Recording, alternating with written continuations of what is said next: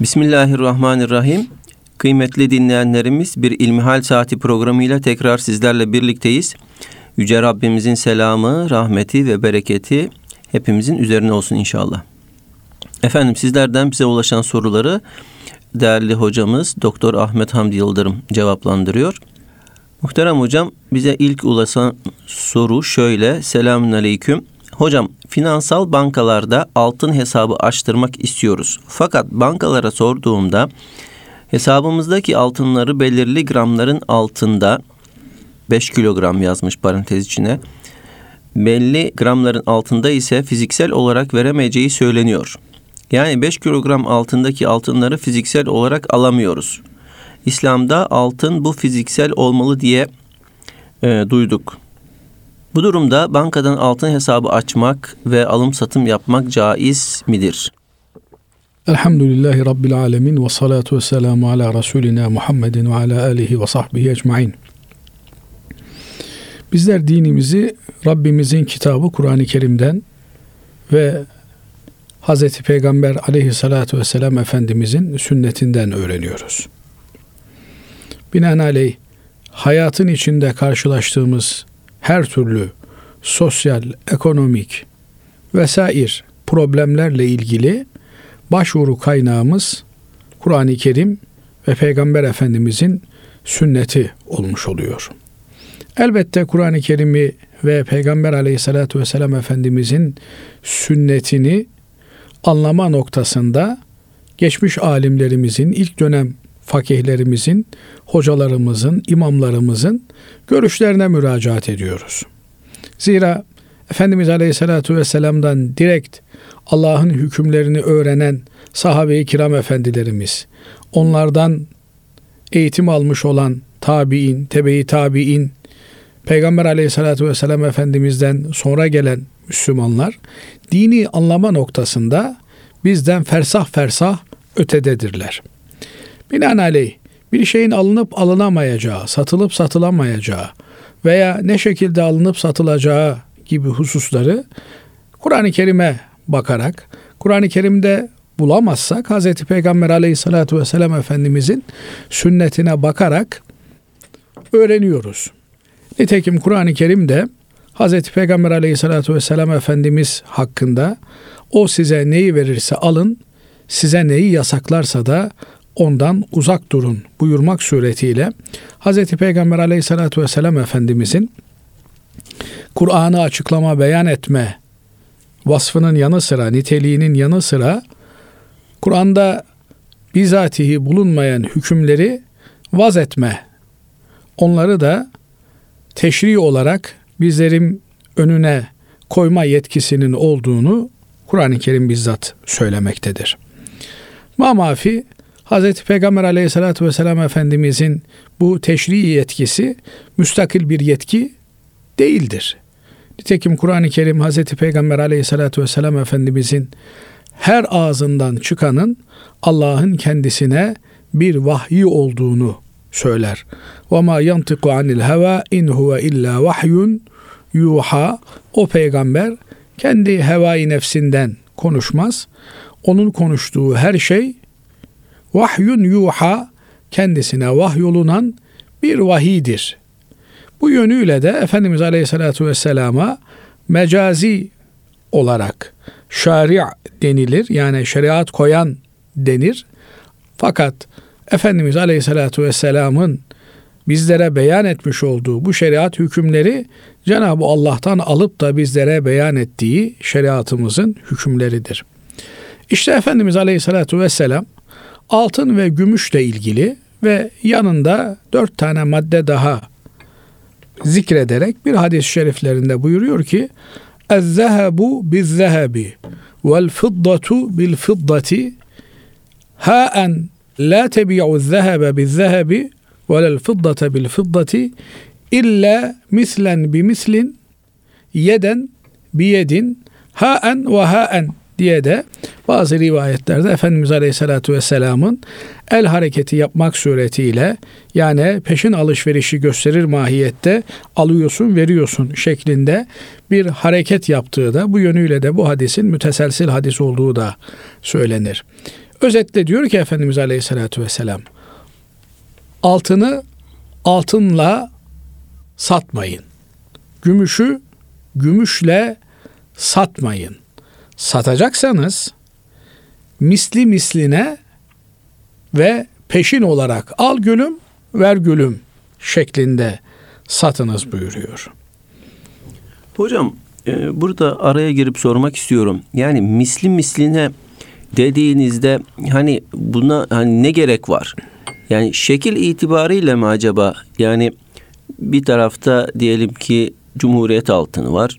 Bir tarafta da e, işte yüzük, küpe yani 10 gramı 10 gram o tarzda mı? Nasıl anlayacağız bunu misli misline? Anlatmaya çalışayım efendim. Evet, buyurun. Efendimiz Aleyhisselatü Vesselam misli misline yani ağırlığı ağırlığına bunu peşin olarak satmamızı emrediyor. Elbette buyurduğunuz gibi 10 gram altın alıp 10 gram altın vermenin, bunu peşin olarak değiştirmenin pratikte bir anlamı yok. O zaman burada ne çıkıyor? Böyle bir alışveriş yapmayın çıkıyor. Yani bir şeyi kendi cinsiyle satacaksanız eğer satmanız tavsiye olunmuyor ama illa satacaksanız o zaman bu satımın peşin ve misliyle olması gerekiyor. Haliyle size diyeceksiniz ki bunun böyle yapılmasının ne anlamı olabilir? Bu bir abeste iştigal değil mi? Hz. Peygamber aleyhissalatü vesselam Efendimiz de abesle iştigal etmekten, boş işlerle meşgul olmaktan uzak bir zattır. Onun ağzından çıkan her şey vahidir. Bu yönüyle de bu söylediği sözlerde vahidir. Cenab-ı Allah abesle iştigal etmediği gibi onun peygamberi de abesle boş işle iştigal etmez. Buradan anlıyoruz ki Efendimiz Aleyhisselatü Vesselam böyle bir alışverişte bulunacaksanız bunu böyle bir değişimde bulunacaksanız bunu alışveriş hukuku üzerinden yapmayın buyuruyor. Yani eğer 100 altın borç aldın diyelim birinden. Bir ay sonra da ona aldığın 100 altını iade ediyorsun. Burada borç alma keyfiyeti ile alım satım keyfiyeti birbirinden farklıdır. Borç alma karşılıklı bir ivazlaşma, bedelleşme akdi şeklinde cereyan etmiyor. Yani bir şey aldım, onun karşılığında ben sana bir şey verdim. Türünden bir ilişki, bir muamele yok burada. Bir iyilik ilişkisi var. İşte benim paraya ihtiyacım vardı. Geldim dedim ki Basri hocam bana 100 altın verir misin? 100 gram altın verir misin? Veya 100 lira para verir misin? Siz de verdiniz. Bu sizin bana bir ihsanınız, bir iyiliğinizdir. Ama bana 100 lira sat dediğimde burada ticari bir ilişkiden bahsediyoruz. Bu ticari ilişkinin kendi içerisinde getirdiği bir takım kurallar, hukuki düzenlemeler söz konusudur. Bu yönüyle Cenab-ı Allah kulları arasında insanların birbirlerinin ihtiyaçlarını karşılıksız gidermesini istemektedir. Yani benim 100 liraya ihtiyacım var. Bana 100 lirayı borç olarak ver. Bu ihtiyacı sömürmeye kalkıp ben sana 100 lira veririm ama 110 lira geri alırım şeklinde bir ilişkinin söz konusu olması durumuna faiz diyoruz. Ama ticari olarak bir işlem yapılacaksa bu hususlar ticareti yasak olan şeylere giriyor. Ama illa da efendim 100 gram külçe altın var birinde de öbüründe 100 tane tekli altın var. Bunları değişecekseniz eşit olarak birbiriyle değişebilirsiniz. Yani gramı eşit bir şekilde birinde külçe öbüründe bölünmüş parçalanmış şekilde peşin ve aynı miktarda ağırlıkta değişebilirsiniz. Şimdi Hz. Peygamber aleyhissalatü vesselam Efendimiz bu hadisinin devamında buyuruyor ki eğer cinsler farklılaşırsa o zaman peşin olmak suretiyle istediğiniz gibi para olma noktasında aynı olan nesneleri türleri değiştiğinde kendi arasında değiştirebilirsiniz. Yani gümüş verip altın alacaksan veya lira verip altın alacaksan, efendim dolar verip gümüş alacaksan bu gibi durumlarda farklı efendim 100 lira verip 10 dolar alıyorsun. Rakamlar değişti. Ama türler de değiştiği için burada misli misline, benzeri benzerine, aynısı aynısına bir değişim mecburiyeti ortadan kalkmış oluyor. Fakat altını altınla, lirayı lirayla, doları dolarla değiştirdiğimizde hem misli misline, aynısı aynısına olması gerekiyor hem de peşin olması gerekiyor. Değişiklik meydana geldiğinde dolar verip euro aldığınızda veya lira aldığınızda veya altın aldığınızda veya gümüş aldığınızda birimler değişik olabilir ama bu alışverişin yine peşin yapılması gerekmektedir. Bunun niye böyle gerektiğine ilişkin iktisatçılarımız kafa yorabilirler. Hikmetleriyle ilgili bir takım fikir beyanlarında bulunabilirler. Fakat işin hikmet tarafı ayrı bir şeydir. İllet tarafı ayrı bir şeydir.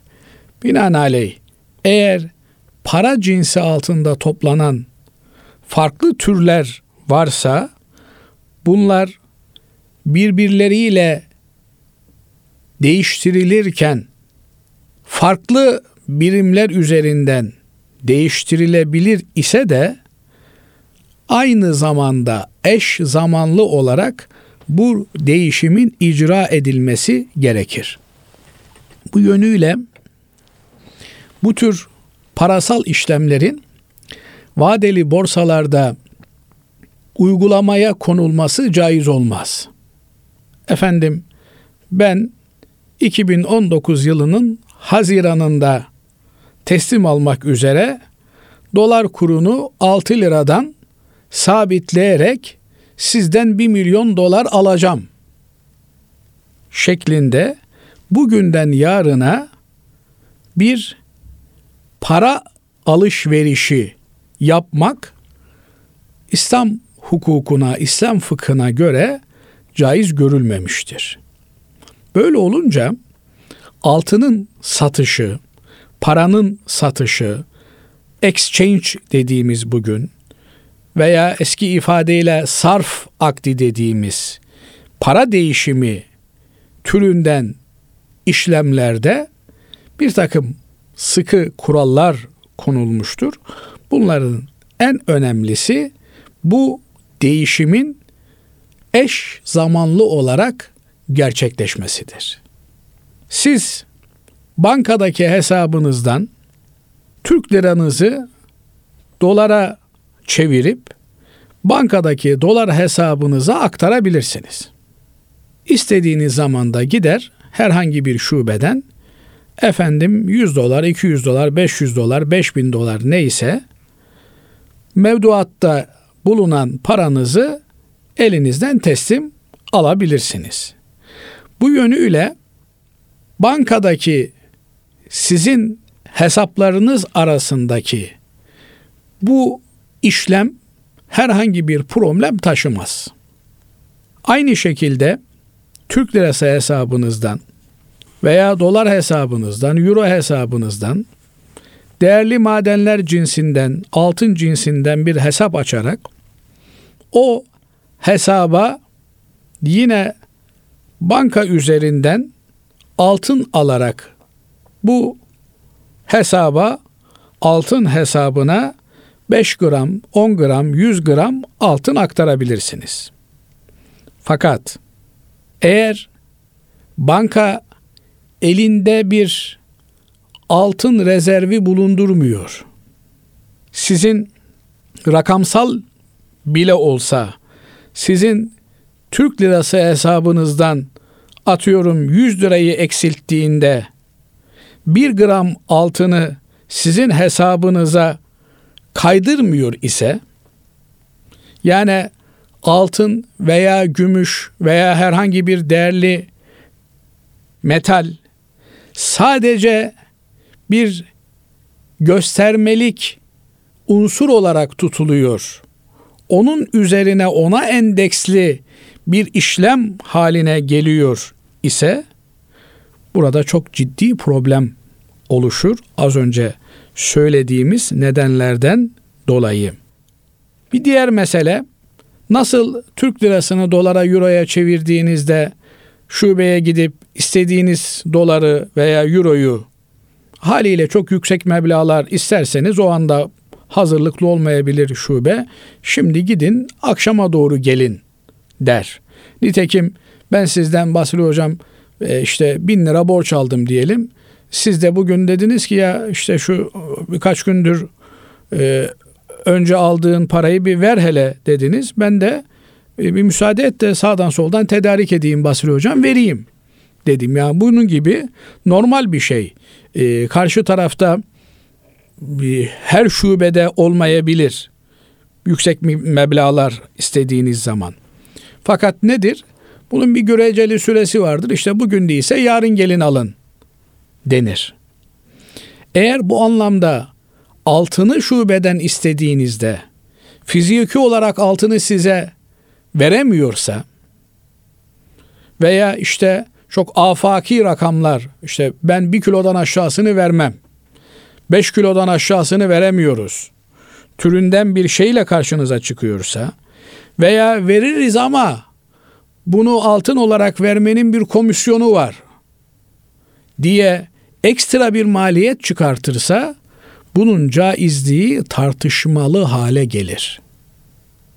Peki Bilmiyorum hocam anlatabiliyor muyum? e, burası anlaşıldı oldukça açık ama e, diyelim ki şahıs e, altın olarak almak istemedi parasını. Tekrardan onu satmak istiyor yani satıyor. E, bunda herhangi bir sıkıntı var mı? İstediği gibi alıp satabilir. Evet. Fakat istediği zaman alabilme gücüne sahip olması lazım. E, pek tabii. Eğer bankaya gittiğinde, şubeye gittiğinde efendim benim şu 100 gram altınımı verin, 10 gram altınımı verin, 20 gram altınımı verin dediğinde alamıyorsa bunu tamam yani 20 gram 30 sent santim tutmuş altını ya 30 santimi de verin bana onu para olarak verebiliyoruz ancak diyebilir şube. Ama efendim 5 gram, 10 gram, 15 gram, 25 gram, 50 gram gibi e, parçaları verebilmeli. Artı nasıl ben hesabımdaki Türk lirasını dolara çevirdiğimde şubeden gidip dolara aldığımda ekstra bir komisyon istemiyorsa benden altın içinde bir komisyon istememesi lazım. Niye? E kardeşim ben kendi hesabımdaki altını senden istiyorum. Yani eğer bu altını çekmeyi zorlaştıracak bir takım enstrümanlar icat ederse şube o zaman bu meselenin caiz olması da zorlaşmış olur. Dolayısıyla normal bir alışveriş gibi kabul ediyor ve ona göre de işlem yapıyorsa sıkıntı olmaz Allah'ın izniyle. Ama işi bir formaliteden ibaret görüyor. Altını almaya kalktığınızda zorluklar çıkartılıyor ve altını fiziki olarak almak dezavantajlı bir duruma düşüyorsa burada çok büyük sıkıntı var. Allahu alem. Evet hocam Allah razı olsun. Hocam ikinci sorumuz şöyle. Selamun aleyküm hocam. 21 yaşındayım. 6 aylık bir ilişkim var ve ikimiz de ilk defa haram bir işte bulunduk, birlikte olduk. Erkek arkadaşım şu an askerde. Ben üniversite öğrencisiyim. Ailemin hali vakti yerinde. Kendim de bir meslek sahibi olacağım. Erkek arkadaşımı kendim için uygun bulmuyorum. Ayrılmak istediğimi söyledim. O istemiyor ve yaptıklarımızın günah olduğunu, evlenmezsek cennete giremeyeceğimizi söylüyor. Askerden gelince uygun bir eş olması için tekrar fırsat tanıyacağım. Fakat olmaz ise Hanefi mezhebindeniz ikimiz de dini nikah kıyıp helalleşip sonra boş ol dersek, tövbe edip yollarımızı ayırırsak olur mu? Yardımcı olursanız sevinirim. Teşekkür ederim demiş. Allah hepimize hidayet nasip eylesin. Çok tabi rezil bir durum. Maalesef e, kadınlı erkekli ortamların çoğalması, ihtilat e, ortamlarının yaygınlaşması bu tür olumsuzlukları, bu tür haramları beraberinde getiriyor. Allah hepimizi, bütün ümmeti Muhammed'i, bütün insanlığı yanlış yollarda sürüklenmekten muhafaza eylesin. Aziz kardeşim, haram insanın alnına çalınmış bir lekedir.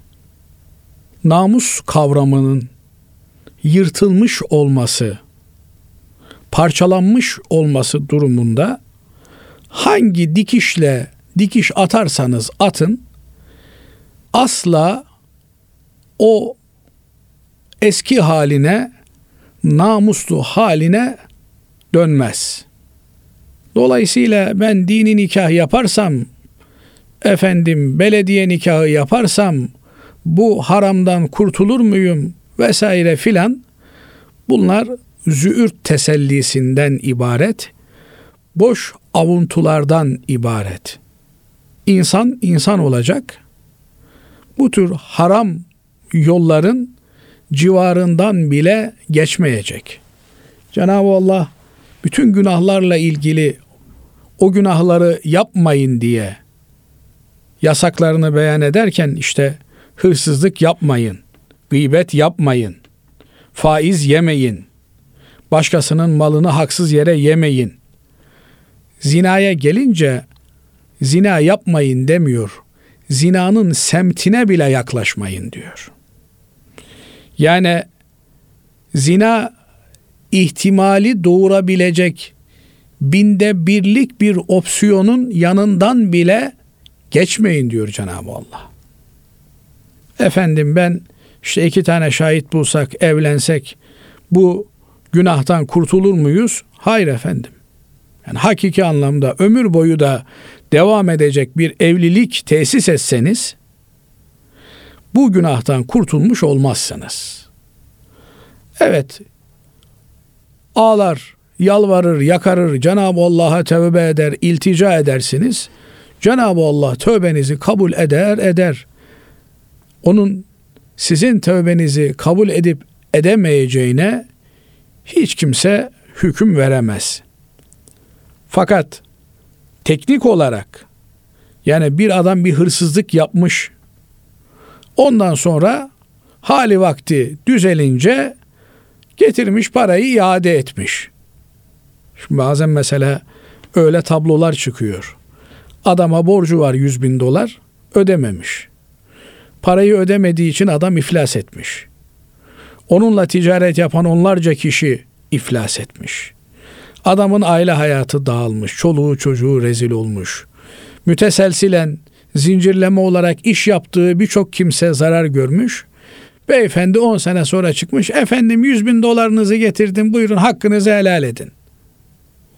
Bu tür şeyler asla bir suçu işlememek gibi olmaz. Dolayısıyla asla bu tür şeyleri dile getirmemek lazım. Bunların muhabbetini bile yapmamak lazım. Cenab-ı Allah hepimizi affetsin. Bu tür bir yanlış yola sapmış bir kimse varsa bunun bir hoca efendinin telkiniyle islahı hal etmesi, kendini düzeltmeye gayret etmesi ve doğru bir yola girmek suretiyle eski yanlışlarını, hatalarını unutması, unutturmaya çalışması gerekir. Cenab-ı Allah cümlemizi yanlış yapmaktan muhafaza eylesin. Amin. Allah razı olsun. Muhterem hocam bize ulaşan üçüncü sorumuz şöyle. Bir kadın eşini kızdırdıktan sonra gönül almak için beni boşayacak mısın dese, eşi de kafa sallasa, tekrar sorsa, kafa sallasa boşanmış olurlar mı? Kocanın içten boşama niyeti yokmuş. Öncelikle şunu ifade edeyim ki yani bu tür ailevi meselelerde boşanma ile ilgili meselelerde radyo üzerinden iletişim araçları üzerinden bir cevap bulmak mümkün değil.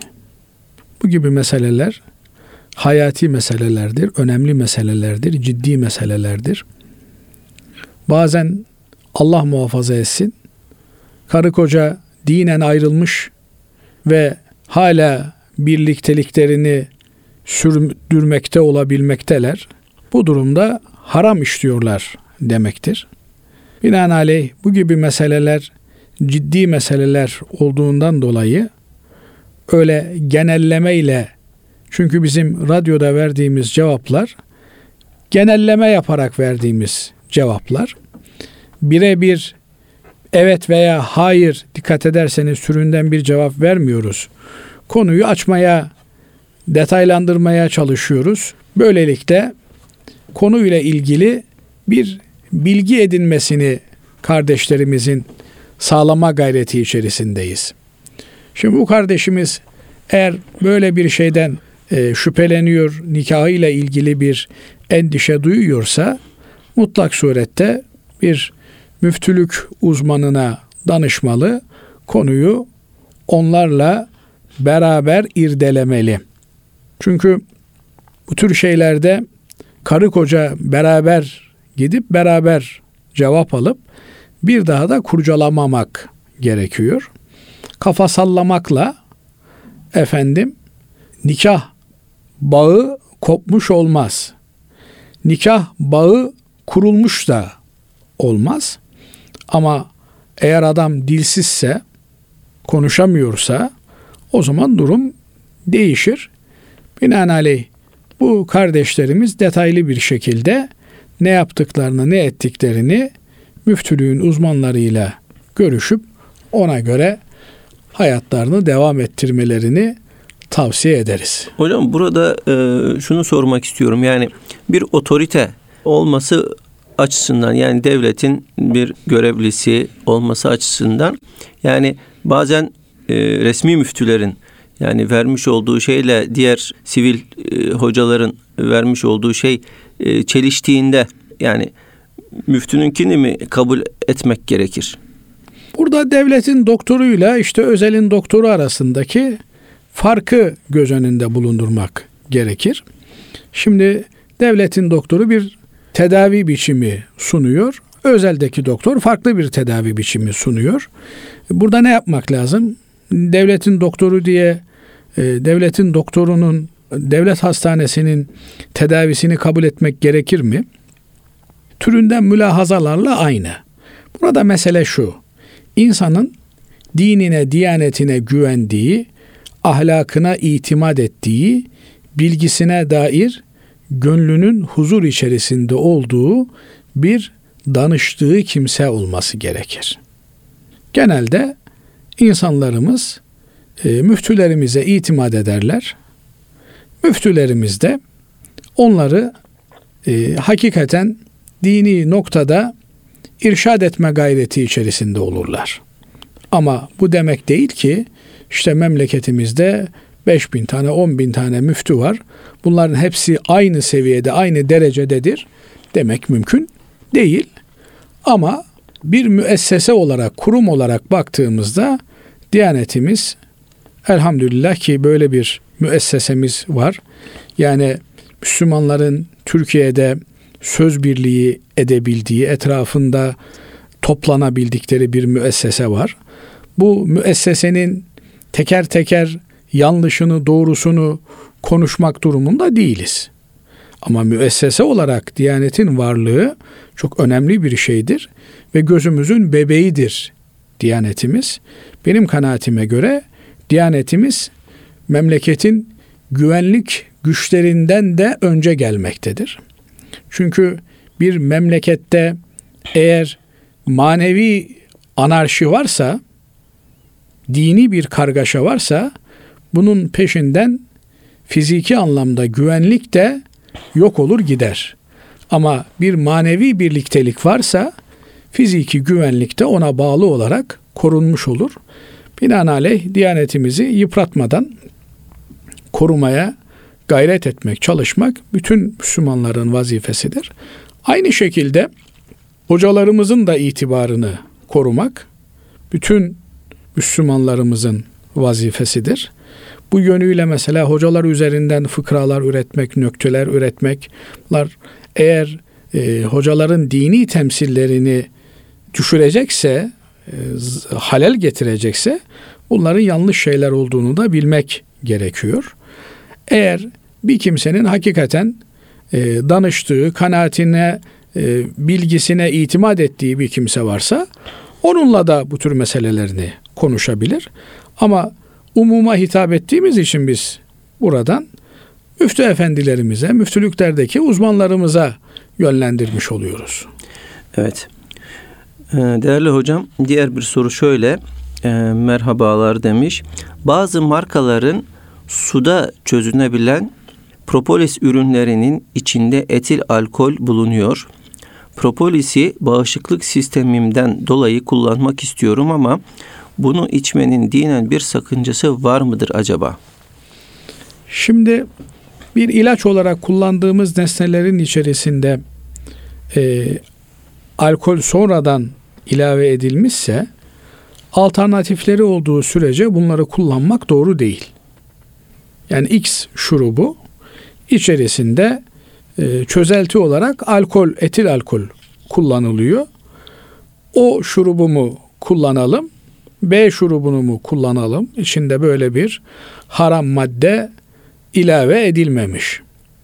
Elbette içine haram madde ilave edilmemiş olanı kullanmak gerekiyor. Burada şunu da birbirinden ayırt etmek gerekiyor. Efendim bazen deniyor ki elmada da bir miktar alkol var. Portakalda da bir miktar alkol var. Şunda da var, bunda da var.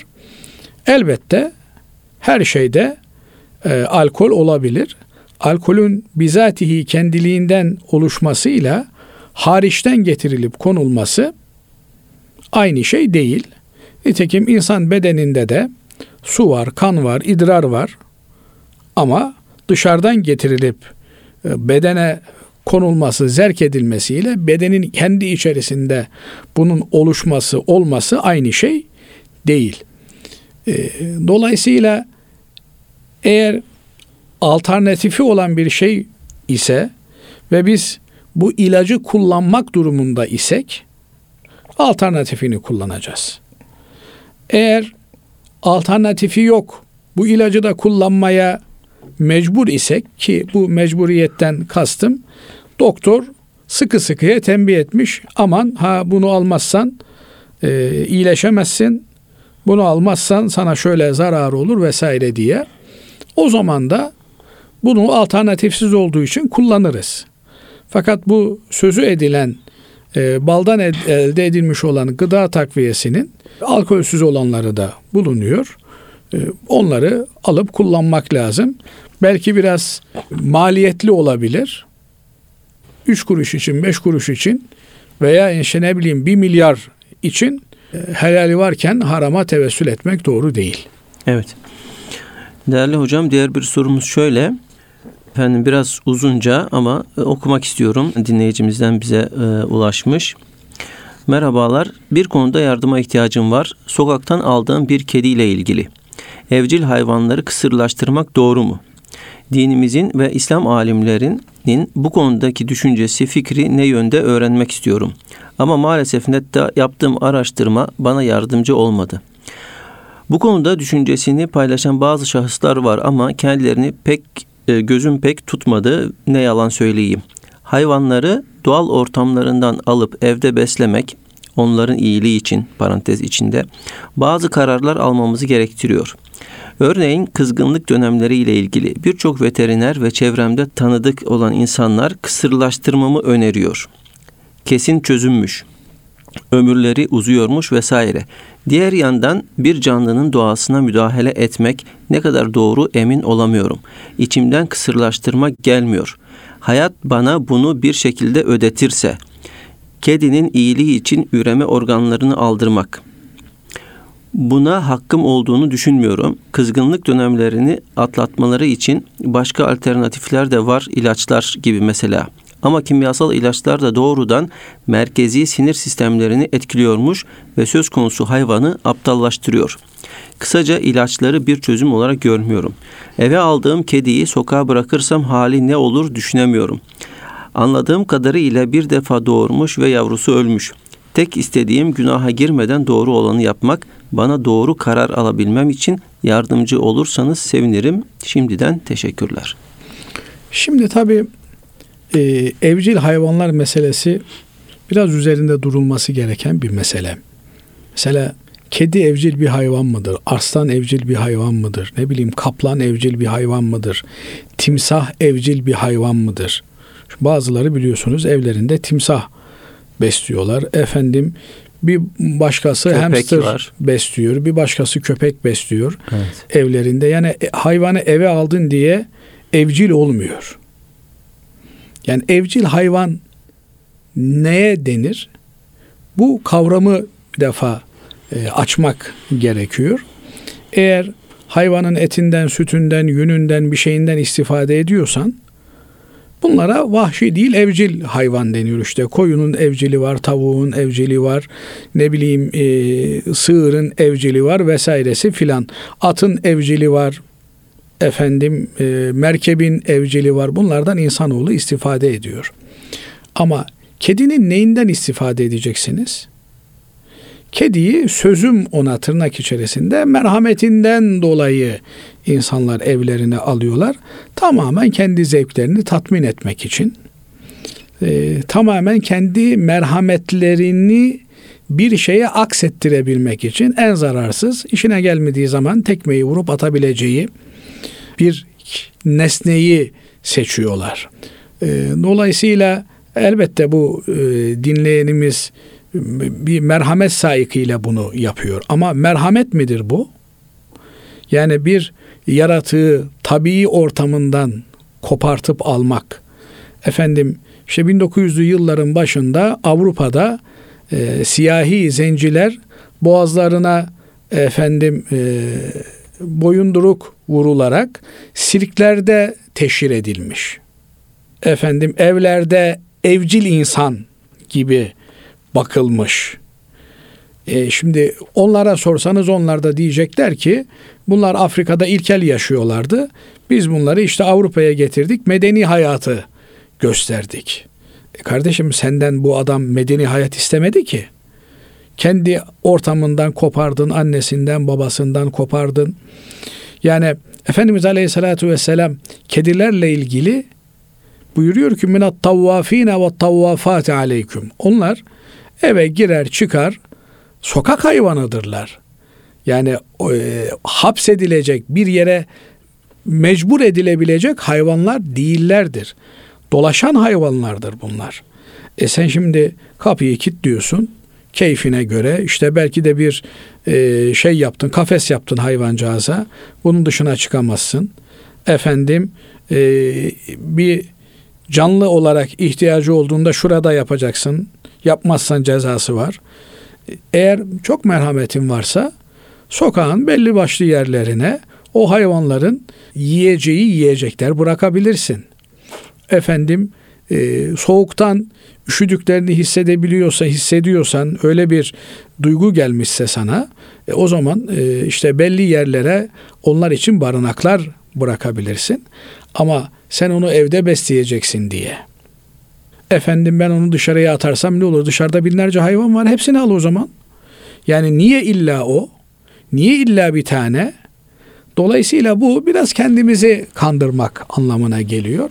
Elbette her canlıya vahşi olsun, evcil olsun, hangi canlı olursa olsun bir ciğer taşıyan yani nefes alıp veren her canlıya yapacağımız iyilikten dolayı sevabımız var. Bir bardak su verirsin. Efendim bir yal yaparsın. Ama Anadolu'da da mesela e, her hayvana bir yal yaparlar. Basri hocam. Evet. Hatta affedersiniz köpeğe bile yal yaparlar. Tabii, tabii. Ama kediye yal yapmazlar. Kedi kendi e, rızkını dolaşarak çıkartır. Onun vazifesi dolaşmaktır. Görevi odur. Onu dolaşamaz hale getirmek, fıtratıyla oynamak doğru bir şey değil, yanlış bir şeydir. Eğer tırnak içerisinde söylüyorum evinizin huzurunu bozuyorsa bırakın hayvancağızı kendi tabii ortamında, kendi tabii evinde hayatını sürdürsün. Hiçbir hayvana bu anlamda biz göz zevkimizi tatmin edeceğiz diye veya çocuklarımızın gelgeç heveslerini tatmin edeceğiz diye böyle kapalı yerlere alıp da zulmetme hakkımız yok. Cenab-ı Allah bunun hesabını bize sorar. Orada hayatım bana bir şey yapacağından korkuyorum filan diyor ama Evet evet. hayat mayat hikaye hayat veren Allah hayat sahibi hayvanlara yaptığımız işkencenin hesabını bize sorar. Yani dolayısıyla hiçbir canlıyı tabii ortamından almak doğru değil. Hocam e, geçenlerde biliyorsunuz bir haber konusu oldu. E, Bazı so- sokak köpekleri var. Yani e, bir talebelere saldırmışlardı. Bir tanesi de vefat etmişti, diğeri yaralıydı. Bu konuda yani dinimiz ne emrediyor bize? Yani insanlara zararı e, dokunan hayvanlar, özellikle köpeklerle ilgili ne yapılması Şimdi lazım? e, hayvanların sorumsuzlukları vardır. Yani sorumlu varlıklar değildir onlar. Binaenaleyh yani köpeğe niye ısırdın diye kimse kalkıp da dava açamaz. Fakat köpek de ısırmaz. Ancak açlıktan dolayı, çaresizlikten dolayı hayvancağız bir saldırganlık gösteriyorsa burada sorumluluk e, onu aç bırakanlara yöneliktir. Binaenaleyh e, böyle bir sorumsuz davranışı olan varsa efendim işte e, az önceki misalde geçtiği gibi e, kediyi beslemiş ondan sonra bırakmış dışarıya dışarıda da bakmamış. E ondan sonra hayvancağız alışmış hazıra e, hazır gelmeyince de saldırganlaşmaya başlamış. Veya köpeği beslemiş ondan sonra e, bırakmış beslemeyi e, hayvancağız da kendi kendini idare etme yetisini kaybetmiş. Saldırganlaşmaya başlamışsa bunun hesabı onu bu hale getirenlere sorulur. Fakat kuduz olmuşsa veya işte hayvan e, her önüne gelene saldırıyor, eziyet ediyorsa o zaman e, eziyet eden, e, zarar veren nesnelerin imhası cihetine gidilir. Acı çektirmeden o hayvanların imhası cihetine gidilir. Fakat hiçbir şekilde bütün hayvanlara bu muamele sokak köpeği, sokak kedisi diye tabii. böyle bir muamele yapılamaz. Sokaklar e, bizim dolaşma hakkımızın olduğu yerler olduğu kadar bütün canlılar içinde tabii ortamlardır. Binaenaleyh insanoğlu biraz daha kendine çeki düzen vermeli. Tabii hayatı bozmadan tabii hayatla uyum içerisinde bir hayat sürmeye gayret etmeli. Efendim teşekkür ederiz. Çok sağ olun hocam. Kıymetli dinleyenlerimiz e, bir İlmihal Saati programımızın daha sonuna ermiş bulunuyoruz. Hepinizi Allah'a emanet ediyoruz efendim. Hoşçakalın.